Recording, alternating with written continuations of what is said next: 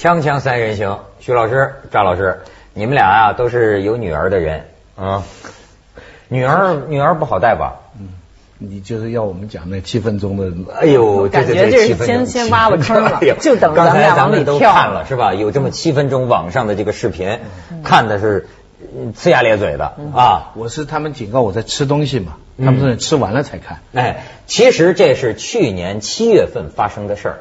你知道这个最近广东开平已经抓了其中的几个孩子，全是孩子，十七岁，你知道吗？他这段视频是什么呢？我给大家简单说一下，就是说，呃，初二的女生，大概是听说是辍学了还是怎么着，反正都是这么十六七岁，不是？我觉得让我想起那种台湾人说那个小太妹啊。还是说香港人说的什么古惑仔啊、古惑女啊？问题少年，反正就是流连于网吧街头混的这么一些个女孩子。你知道她结成七姐妹，呃，结拜结成七姐妹。一个妹妹啊，她可能有一次他们伙里说点什么事儿，她给别人说了，大概是因为这么个原因，所以呢就要惩罚她，在网吧里把她逮着，脱光了衣服暴打。暴打，后来有几个可能跟他们玩的那个男的过这小小小孩子，对吧？大概在哪个旅馆里待着，打电话要过去。过去之后，这几个女孩子摁着，让这个男的这个同学啊，就把这女孩子给轮奸了。还是在那网吧吗？还是在不是就在那个你你看到的那个那个那个房间里啊？房间。然后轮奸了，完了之后就打，这一帮人上去抽他，就就就全脱光了衣服。但问题是自己还拍，你知道吗？拍。拍下来以后呢，还放到网上，这样当地有人还跟政府说说那多残忍呐，那个凌凌人怎么不管呢？就是所以引起很大这个反响。天涯网上他们都说都有很多的这种这种争论，算是一个特别恶劣的这么一个事件。我们不敢把那个放啊，就是找点还还还算比较还可以能接受的最文明的段落啊。对，我们可以看一点，大家了解一下基本概况。叫佢哇哇上嘢，上嘢，你唔見佢打交啊？我打你打的，还是一。整个这过程当中啊，这个女很多网友就就觉得这个女孩子的表情不哭不闹，就是面无表情，一直就这么承受，面无表情，甚至于完了之后撩头发，然后说自个儿抽自个儿嘴巴。噼里啪啦，噼里啪啦，比他们抽的还狠，就是打的踹他，你看就点一声不吭，就就就在这这么受着，这就大家看着，你们两位刚才看是不是也？我是看的，简直是就。不可不敢相信，我没有预先被做铺垫啊，就是说告诉我是有一个七个，告诉你看毛片嘛，告诉我看七分钟毛片，完全没想到我看这个，而且这看七分钟，你这刚放几秒钟没有这个感觉，你七分钟觉得很漫长的一个，而且这是七分钟里边最文明的段落，最文明的段落。看了之后马上需要心理救援了。其实我当时反正你知道这个很奇怪，就是说我开始因为没有给我讲你开始讲的这个开场白，他们是一些问题。呃，边缘吧，边缘少年嘛。我是把它当成一个，如果在一个正常的中学里边，中学同学里边发生这么一件事儿，那简直是让人觉得呃无法无很难置信的一件事儿。所以，因为你你你你想一我一第一个联想，我先想到的是什么？就是说，在我们那一代人里边，这种场景只在文革当中发生过，就女红卫兵在文革当中打人之凶残之狠是著名的。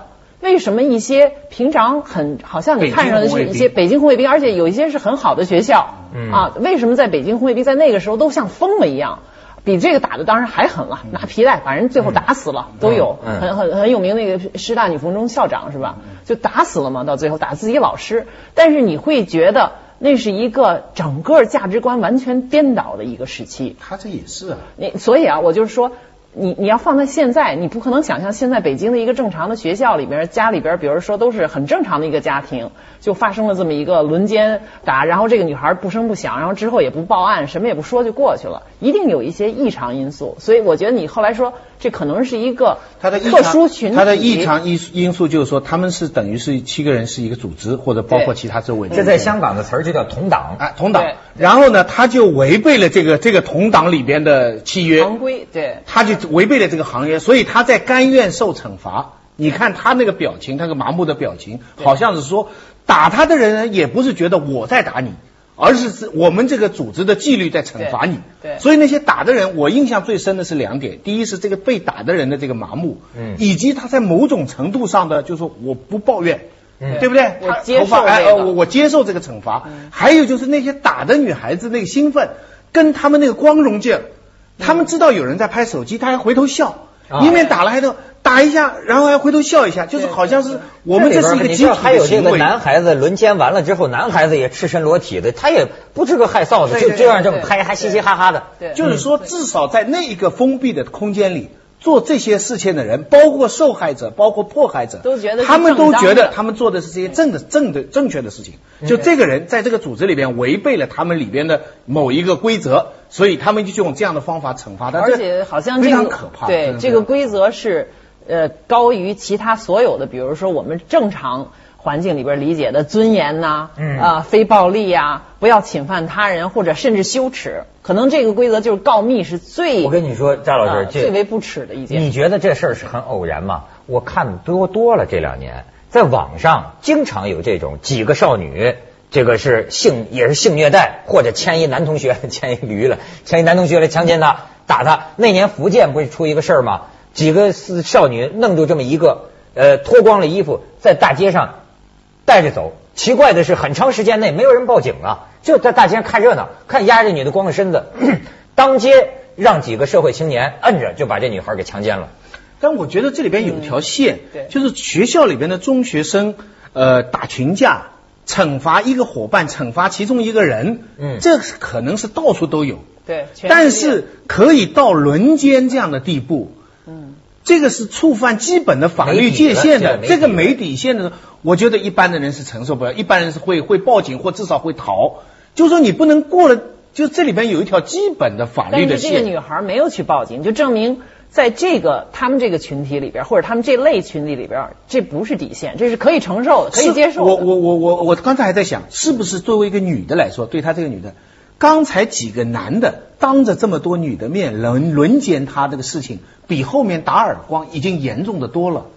嗯所以打耳光这件事情不算什么了。这个时候他这个麻木就已经是等于是他已经接受了大的惩罚了以后的，嗯所以这个时候他要反抗，应该在前面就就就要反抗了，对不对？但是你看我的感觉是什么？他让我想起我小的时候，嗯因为我挺熟悉是什么呢？那个时候啊，总是有打架，我们班上嗯就是说，一个是班内的同学，就是欺谁欺负谁，然后或者是说这个班里啊，谁跟社会青年。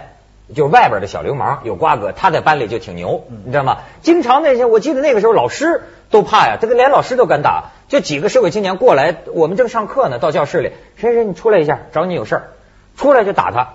那么被打的这个人啊，就是这样，面无表情，甚至于我可能是误读啊，我觉得是不是说他用他的这种 非暴力不提杠，反而是表现他的一种什么硬气，或者说一种面子，一有类似于尊严的东西，你打吧。就咣咣让怎么打，让我自己打我就自己打，让我往胸口拍块砖，我对梆我拍块砖，然后好你们走了，第二天我找我那伙儿去，对。报复你们，再去厮厮打你们，菜刀都上，所以我都想到那种表情，就是说不是说没有羞耻观，而是另一种羞耻观。哎这是就不怂这件事儿，呃是很牛的。对对啊不怂你怎么打我？我不是说滋儿哇乱哭，这个跪地求饶，这又是一种以丢脸嘛。前我们知道的是男的好汉，你怎么打我我也承受那女的你怎么奸我我哇这太太那个了，这确实你得到这有点过了这个人人性的底线去了。锵锵三人行广告之后见。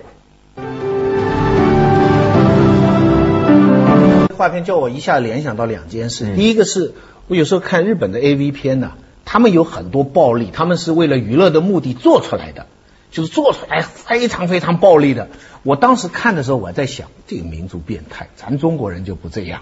我说怎么他们这个样子呢？怎么会想到人要做这么样的下流的这些什么什么事情呢？你说的是那些所谓情色片吗？情色片，但里面也充满暴力，也是虐待的嘛。你知道他们有很多虐待招啊，嗯非常厉害的。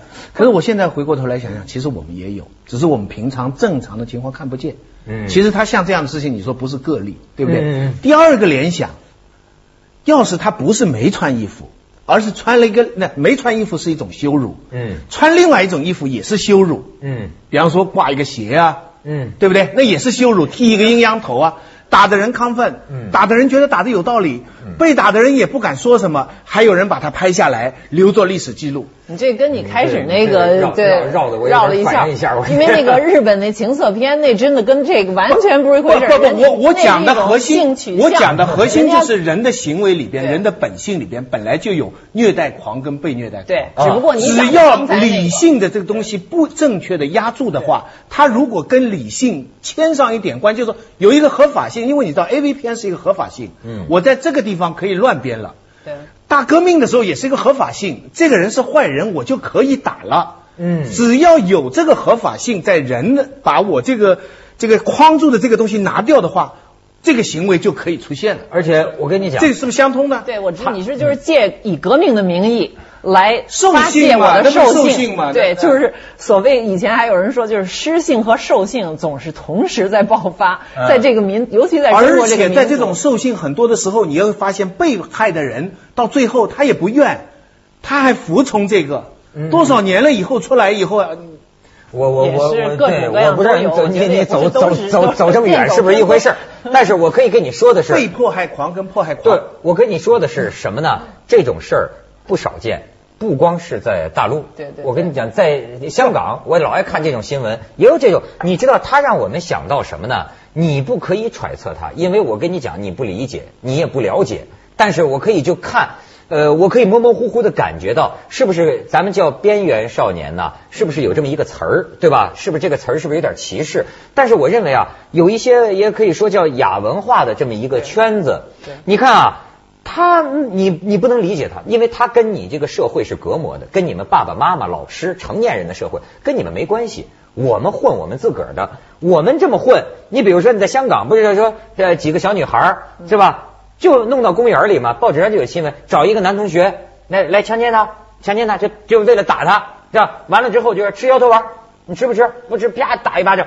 这个女孩子被强奸了，被强迫吃药了，她是不会想到去找警察、找社工，只有社工想办法找他们。对社工跟他谈一天都撬不出他一句话，他不不跟你聊天儿对，就是他们共同的敌人是警察。他受了欺负他，他也不跟你聊，不更不会想到向父母这么去求助。但是你闹不清他们当中是一种什么样的人际关系。对，比如包括他其实里这个女孩有一种价值观的同构，嗯或者说说一方面是价值观的同构，另外一方面他也是更好的保护自己。他要觉得他如果报警了或者求助于其他的力量了，他会受到更大的迫害。而而也不一定，而且这个孩子的这种东西啊，呃，真的，你照我要照我们这个世界看来就没羞没臊，或者说是你就这是脑子里想什么，没点基本的是非。可是我跟你说，对于孩子来讲是特自然。你记得前一阵说河南那个好像还是什么冒充什么人大代表，这些个我忘了，一个县里的一个企业家，最后给抓住了嘛，就说他找这个女初中生是吧？他是给钱的。啊，找女生开始说是找处女啊，怎么着的哈？那么找着这么一伙女孩儿，他先把这伙女孩儿等于说你算嫖啊，还是算什么？反正就发生了这个性行为。然后说呢，接下来这帮女孩儿帮他去找女孩儿，帮这个老头儿给钱，因为这老头儿给钱嘛，他们就去找，在校门口绑了一个自己同班女同学，甚至是就架到老老老头儿这个办公室房间，甚至帮老头儿看着这女的，甚至这女孩儿先跟他说，你得听话，你要不听话打你。然后就为了让这个老头把他给奸污了，迫害者就变成帮凶。你说女同学找女同学，那么都是这么十几岁的，你说他又是个什么羞耻心或者道德感？他觉得好像就是有有一种呢，我觉得很简单的是，就是怕受到更大的危害。我我听过我一个朋友，他在剪头理头发的时候，他随便问一下，他说他说你这一辈子受苦最多的是什么事情？然后他没万万没想到，帮他洗头的一个女生啊，跟他讲出个事情，说他有一次他们几个女的就被人家绑架去了。绑到一个地方，绑到一个地方，他们是讲什么地方的方言的话，他们是什么，他们都记得。然后就就是他们四个女的就被这一帮男的给全部轮奸。嗯轮奸完了以后，最后要他们打电话给家里说要要钱，什么要要什么地址，然后他们都屏住不说，最后呢就把他们给放了。他说他讲的时候，这是在很多人的剪头发的一个时候，他就这么把这个事情说出来了。那个听的我的朋友就呆着，他说那你们有没有马上报警？他说不能的。他说你你报了，警察未见得帮得了你，这些人也许就先找到你了。嗯嗯，嗯你说你你看他这个除了羞耻观以外，他第一他这个对这个这么大的一个打击事件，对他来说他说的轻描淡写，嗯然后呢他又你看他就为了他自己的实际的安全，他觉得这个事情是不能而在我们看这女孩，她还有一个继续往下走的问题，她跟谁玩？再往下是吧？他要把这些，他实际的情况，这个他可能还会继续跟没这个有报警，他连他的嗯家人都躲起来都没有告诉。嗯，都不知道是吧？那他就是说，他通过接受这个游戏规则、接受惩罚之后，他是不是还会继续就能被这个组织行了，惩罚完毕了？那咱们就还是七姐妹，继续还还玩咱们的。从录像上看好像是这那样。对啊那这这这那那那那不知道所以说你不了解，对你不是我就觉得是不了解这应该是公警方做的事情。过去说这个什么沉默的大多数哈，我现在觉得这个社会有很多沉默的极极少数，你呀不能用正常人的这个逻辑去想它是。你比如说，对于有些女孩儿。年轻的女孩子，你现在闹不清她脑子里想什么。我那天看新闻，在上海发生的嘛，就是说这俩人原来都不是在上海的，在一个地方谈恋爱，谈恋爱，然后这个女的到上海去打工了，这个男的呢就老纠缠她，纠缠她，这女的时不时还给这男的寄钱，实际这女的就是已经分手了，说我跟你分手了，好像还又找了新的男朋友了。然后这个男的从家乡呢，就坐火车跑上海，找着这个女的了，说哎给我一万块钱，这女的呢还给了。给了这男的，就是说那那不行，就是说你给我那个分手，你还找了别的男人啊，呃，我得打你一顿，出出气，咱们就算完了。这女的说好，那那就打一顿，打一顿到哪儿呢？就是去开招待所，去开一个房间，说我到那儿打你。然后这女的就去了，去了说打吧。这结果这男的打完了之后，把她强奸，强奸完了之后，用拍下她的照片，然后说你要是不继续再给我钱，我把这个照片公开。在这种情况下，这个女孩没辙了，才报了警。你说他这个逆来顺受的这种，对所以我都觉得有些事你不能想象这的。太这个这个流氓界太没合约精神了。他都不是流氓，他 他不是这是一流氓，正常人。正常人。我跟你说，有些时候就这他个，他他这个流氓合约嘛，他这个基本上是个不讲理的合约嘛。但是很多人认为流氓合约还管用吗？你这不是这种男女关系里边，我觉得是各种艺术都有，各种性格组合。这男的肯定早就在以前他们俩关系早就知道，这嗯女的就是吃这一套的，怎么着吓他怎么有，就怎么威胁怎么有，要钱给钱，要要强奸又强奸一次，要打。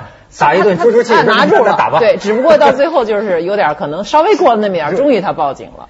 这不能用我三人行，广告之后见。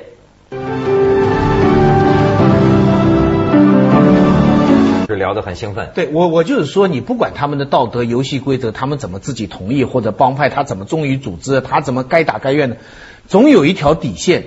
在一定的时候伤害到你生命了，要强奸了，所以这些事情的时候，你总是要报警的。你不管警察，这个这个这个，你知道香港前一阵不是有一楼一凤被侵犯吗？对本来警察是要扫黄的，你一楼一凤这些东西啊，它虽然不能合法，但本来那些衣服也不敢见警察的。直到出了人命案以后，一下子一楼一凤都到警方去要求保护了。嗯叫一楼一凤，我就就没听过就是就是一个女的，香港的一种卖淫方式，哦香港一种卖淫方式，就一个妓女租一个出租的这个房，哦就这么叫一楼一凤嘛。啊，那么有出了人命案以后，一楼一凤都寻求警察保护了，警察就出来宣布说，有就是我们这些资料不会用来下次做扫黄用。啊就是说保护人命这是一件事情，这跟风化的事情要分开处理，要不然的话，这些人是不敢来报的。他今天碰到一个人跟他蛮不讲理，不到万不得已，这些人是不敢报警，因为他们都处在被警方有可能检控的地位上。嗯对不对？你你想刚才七姐妹这些人都是这样的，他说不定他们以前都做过什么事情，对，他根本就不什么东西。拿在他们手里哎啊，比如一一起犯过什么其他的犯法的事情我我。总觉得这个是要有要有一条底线的，但否则的话，那现在不是这几个人都抓起来了吗？是吧？嗯抓起来以后就要量刑处理了。嗯不管他他自己呃被侵害者本人是接受了还是没接受，他这这里边他接受了，你还是要按轮奸罪。麻烦是都是未成年的。都未成年。是我跟你说，就说对你你们的这个孩子啊，可能都是在这比较好的环境下，真的，我就知道，我我就知道，就是说我我我还小三就真知道怕我就怕。但是我跟你说一个，举一个，就是我女儿有一个同班同学是一个男孩儿。这个男孩儿呢，他是在一个好学生、好好学校、好孩子堆里边长大的，温室里的花朵。他爸爸就觉得不行啊，你这样长大，你不了解社会有多险恶，就把他给送到一个就是夏天的时候送到一个寄宿学校里面，有各种各样的。流氓夏令营，流氓夏令营，对，结果这孩子就受了一夏天的欺负回来，他不知道怎么对付这个环境，这野外生存训练，对，没错，就野蛮训练一一夏天，呃觉得他得要当男子汉，将来他得面对这种各种各样的人。那就儿子还能送，女儿就不能送。女儿觉得在家里看看越狱算了。哎，你知道现在有些就是他所谓好学生都集中到什么重点学校嘛？优秀学校，你知道还有很多学校是那种会云集了不成绩不大好的学生对对对，那个老师都放弃了，有的班上。对对对你知道那种环境，就他们就说就是丛林。弱肉强食，这孩子们之间就打打来打去，暴力相向。没错，那因为？美国，所以就这种校区是很重要的嘛。它越越贵的学校，就越是集中了这些，比如富人呐、然后他的学学习成绩啊什么，以后上好大学的都是连着的。可是这种后果就就变成这两个文化之间，就坏学校、亚文化所谓的和主流和好学校越来差异越大所以。回想那七分最后钟片呢两个互，相不能理解了都回。想那七分钟片，打的人兴奋不能理解，被打的人沉默不能理解，对那个拍的人敢于拍不能理解，拍出来还要拿上网，更是不可思议。好像是另一个世界发生这的事情。真是真是，他他他觉得这个事情是一个荣耀的事情，嗯嗯还拿到网上去炫耀，这真是这个世界真是这里边隐藏着一种什么呢？就对他人的痛苦的那种漠快乐漠视，快乐就就就就是说啊，就甚至是快乐。